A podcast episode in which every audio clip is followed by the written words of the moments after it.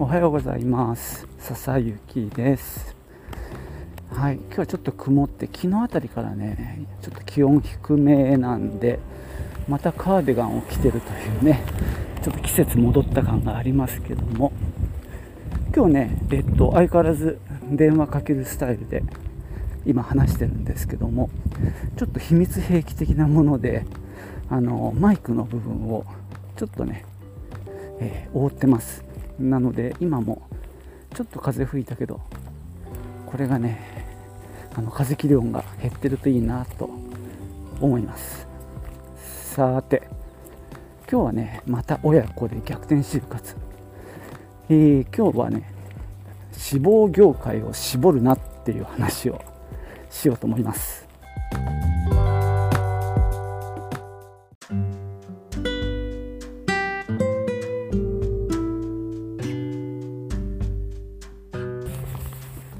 だですねえー、っとちゃんと就活やってる人はねいいんですよ。つまりもう3年生の夏とかもう3年の春ぐらいから業界の研究を始めたりでその上でインターンに行ってこの業界やっぱり向いてるとかね向いてないとかって言ってこう絞り込む過程を経た学生の就活なら絞り込んだ方がいいと思います。まあ多分その業界で何社か受ける形になったとしてもまあなんだろう。面接にせよエントリーシートにしてもねちゃんと書けるのは間違いないんで本来はそうすべきだと思うんですが、まあ、うちみたいにそれきちっとやってないままで終わったと思ったらもう一回ねやり直しみたいな感じでドタバタなのでもう業界まあある程度は見てますけどもあのそこまで進めてないんですね。なのでちょっとやってる時間がないっていうのが1つ目の理由ともう1つはまああの営業職なので希望が。何売りたいかっていうのはねそこまでこだわりがない。っていうのもあります。なので変にね絞ってってもまあしょうがない。あともう一つはねまあここ静岡、まあ、地方都市でそもそもそんなに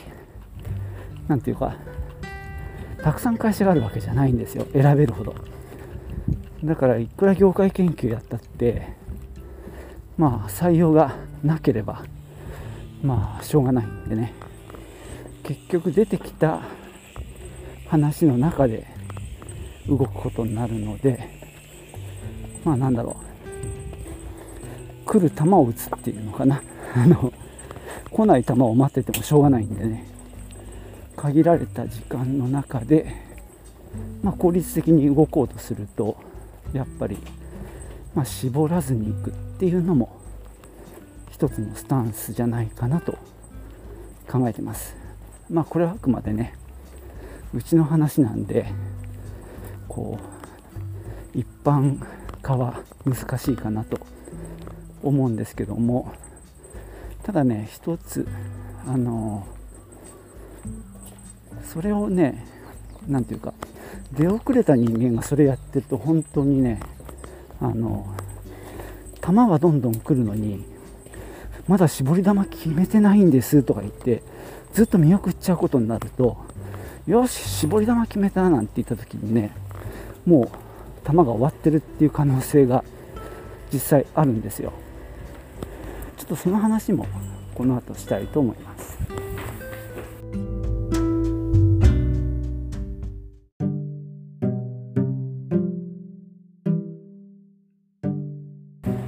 えーと、そうですね。今の進行状況っていうか、まああのー、進み具合なんですけどもこの就活全体の、まあ、俺も全部見てるわけじゃないんですけど感覚ですよ肌感。えーとまあ、3月1日多分解禁になったと思ってます。で、まあ、ナビサイトでも多分説明会なんかのあの告知が始まったと思うんですね。でうちは3月の半ばに、ま、留年が発覚してその後、まあえー、内定してる会社の、まあ、返事を待ってまあダメだって話になってからまあ遅ればせながら、えー、就活を始めたわけなんですけどだから3月下旬ですよね。でその時点でもう1つ目の山はこう終わってる感じですよね。あのうまく言えないんだけどもう説明会がう3月に始まっちゃってるんで例えば興味がある会社に、まあ、エントリーしたとしても説明会が終わっちゃってる。もしくはもう予約が満杯みたいな感じになっちゃってます。でもう説明会受けた後じゃあエントリーシート出してくださいと興味のある人は。なんていうのももう3月のな3月中に締め切っちゃってるような会社もやっぱ多いんですよね。でその先に進むのでなんだろう第1弾はもうなんだろう終わっちゃってますね。なので今見ててもつまりナビサイトをね見てたりしてももう早いところだと、まあ、今年度つまり来春卒業の分の、えー、採用は終わりましたって書いてあるところもあるんですよ。まあすごい親切だなと思いますけどね。あの書いてないとまあ追加の説明会があるかもしれないとかね。まあそういうことをちょっと期待しちゃうんですけどね。まあ逆にそうやって終わったと書いてもらえばまあ候補から外せるわけですよ。まあそんなわけでねあのー、今4月半ば16日かな。なんですけどもまあこう第1弾はもう終わっちゃってるので、まあ、次の波にの今乗ってる感じですかね。今4月に入ってから説明会も結構受けてるので、まあ、昨日も実際に会社に行っての説明会。で今日もそうですね、まあ、去年よりは何だろう。まあ対面というかまあどっかの会場もしくは会社に訪問しての説明会が増えてる気はしますね。でもまあ相変わらずオンラインでのウェブの説明会も多いので、まあ、それを今は受けててまあなんだろう、まあ、ここは受けたいっていうふうになれば、まあ、次へ進んでいくっていうような流れですね。でまだね、あのー、説明会の日程が出てないところもそこそこありますが、まあ、去年の感覚で言うと割とやっぱ大手は遅いですよね、まあ、今年もそうなのかなと思いますけども、まあ、中小がやっぱり早く動いてて後から大手が出てくるような感じだけどまあ大手になればまあ勉強嫌いのうちの子は厳しいまあ当然 SPI もあるでしょうからねなんである意味早めに勝負したいなとは思ってます。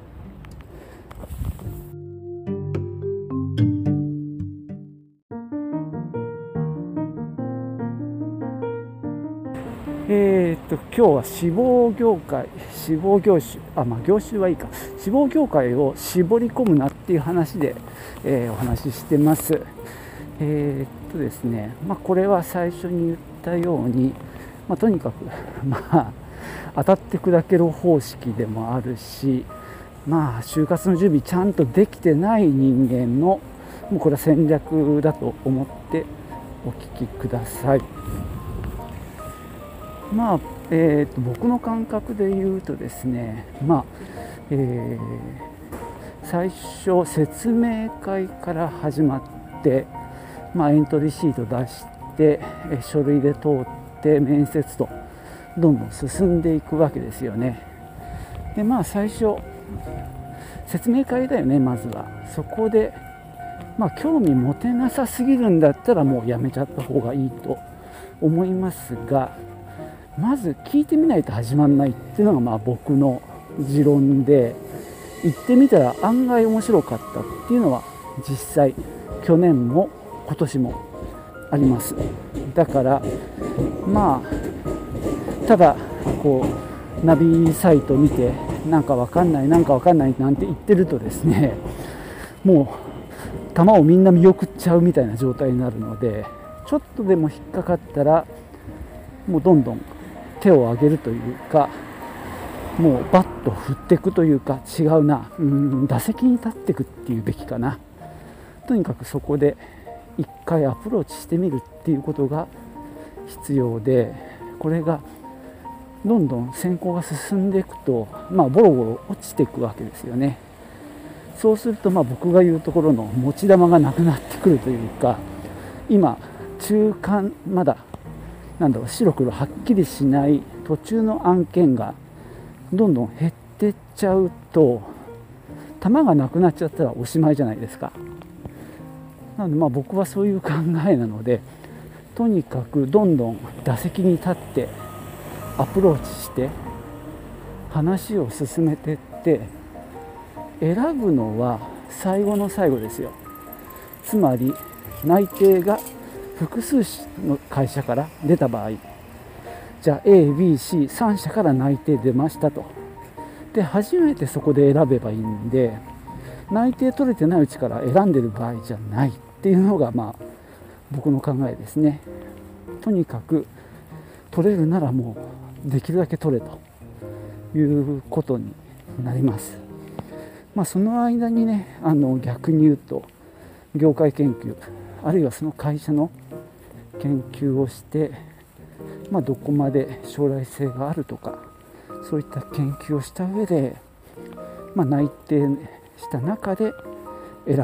ていうのがまあ理想かなと思ってます。だってね内定も出てないのに選んだってしょうがないですよね。取ってから言えって感じなんですよ。なのでその延長線で、えー、業界絞っていくととにかくあの玉持ち持ち駒っていうか持ち玉が少なくなっていくんで、まあ、それを絞らずに広くこう構えておくっていうのは、まあ、うちの場合は基本戦略。もちろんねやっぱ全然合わない業界っていうのもあるんだけどやっぱりそれって一歩踏み込まないと分かんないじゃないですか。まあ、せめて説明を聞くとか、まあ、ウェブ動画を見るっていうのもね結構説明会では多くてそれだと随時やってて申し込みだけするとその視聴用の URL が飛んでくるんで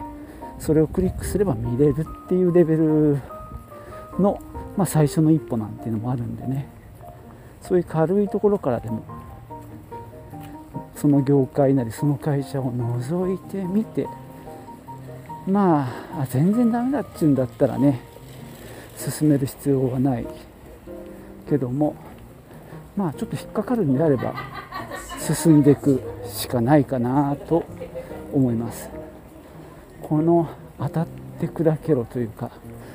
まあ数打ち当たる的な戦略なんですけどもこれはですね、まあ、やるのはなかなかハードではありますよ。体力的にも、まあ、精神的にもね結構ハードではあるんですけどもまあちゃんと就活取り組んでなかった、まあ、ツケですからね、まあ、せめてここで、まあ、必死に頑張るのはもうそれはやんなきゃしょうがないなっていう気はしています。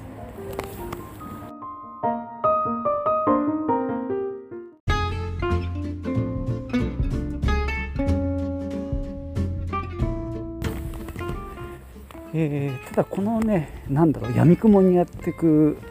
やり方ってその本人がどれだけ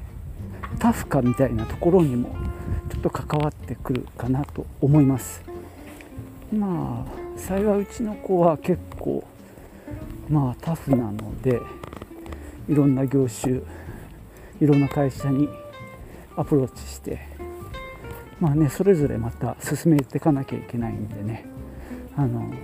大変ではあるんですけどもまあ私の方からねこうやって提案すればまあ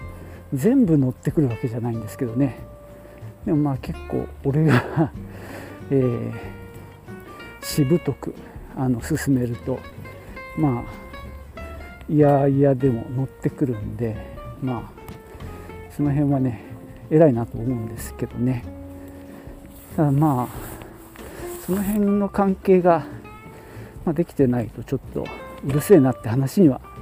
なるかなとは思いますけども、まあ、所詮子供が見る業界なんでどうしても狭くなるのは致し方ないですよね。まあ、自分だってそうですけどもまあその視野は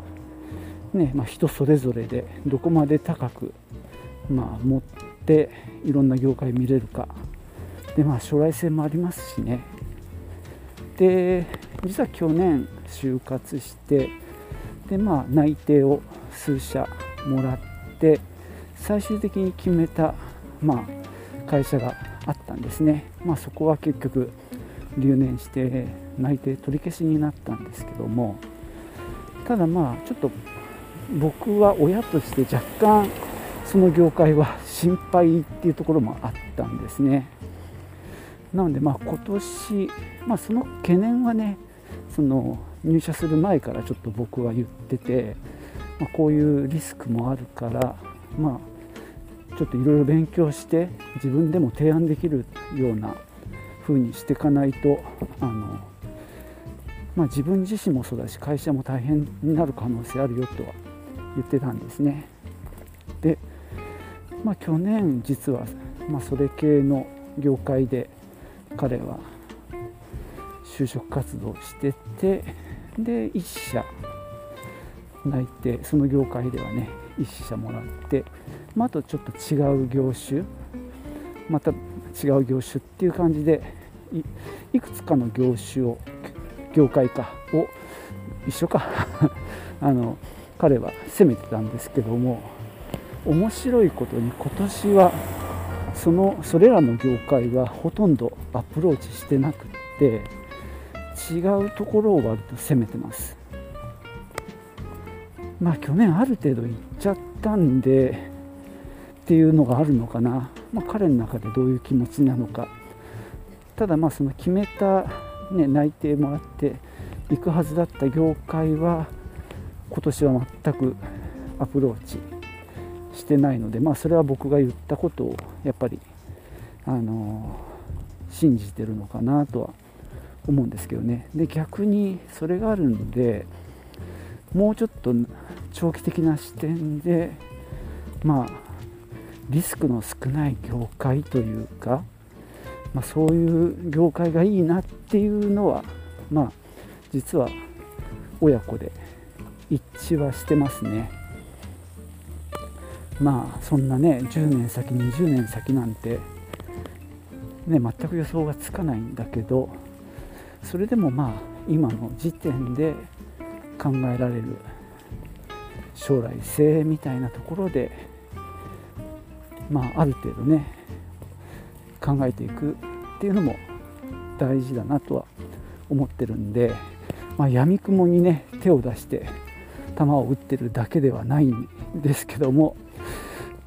まあでもそっちをやらないとね話にならないんで、まあ、とにかくいろんなものに手を出してで実際にねその業界や会社のことを肌で感じたりしてで先に進んでいくっていうまあ本当あのドブ板作戦というかですね本当に地味なやり方ですけどもまあ息子には向いてるのかなっていう気もしてます。はい。じゃあね今日はこんなところで終わります。最後までお聴きいただきましてありがとうございました。ではまた。チュース。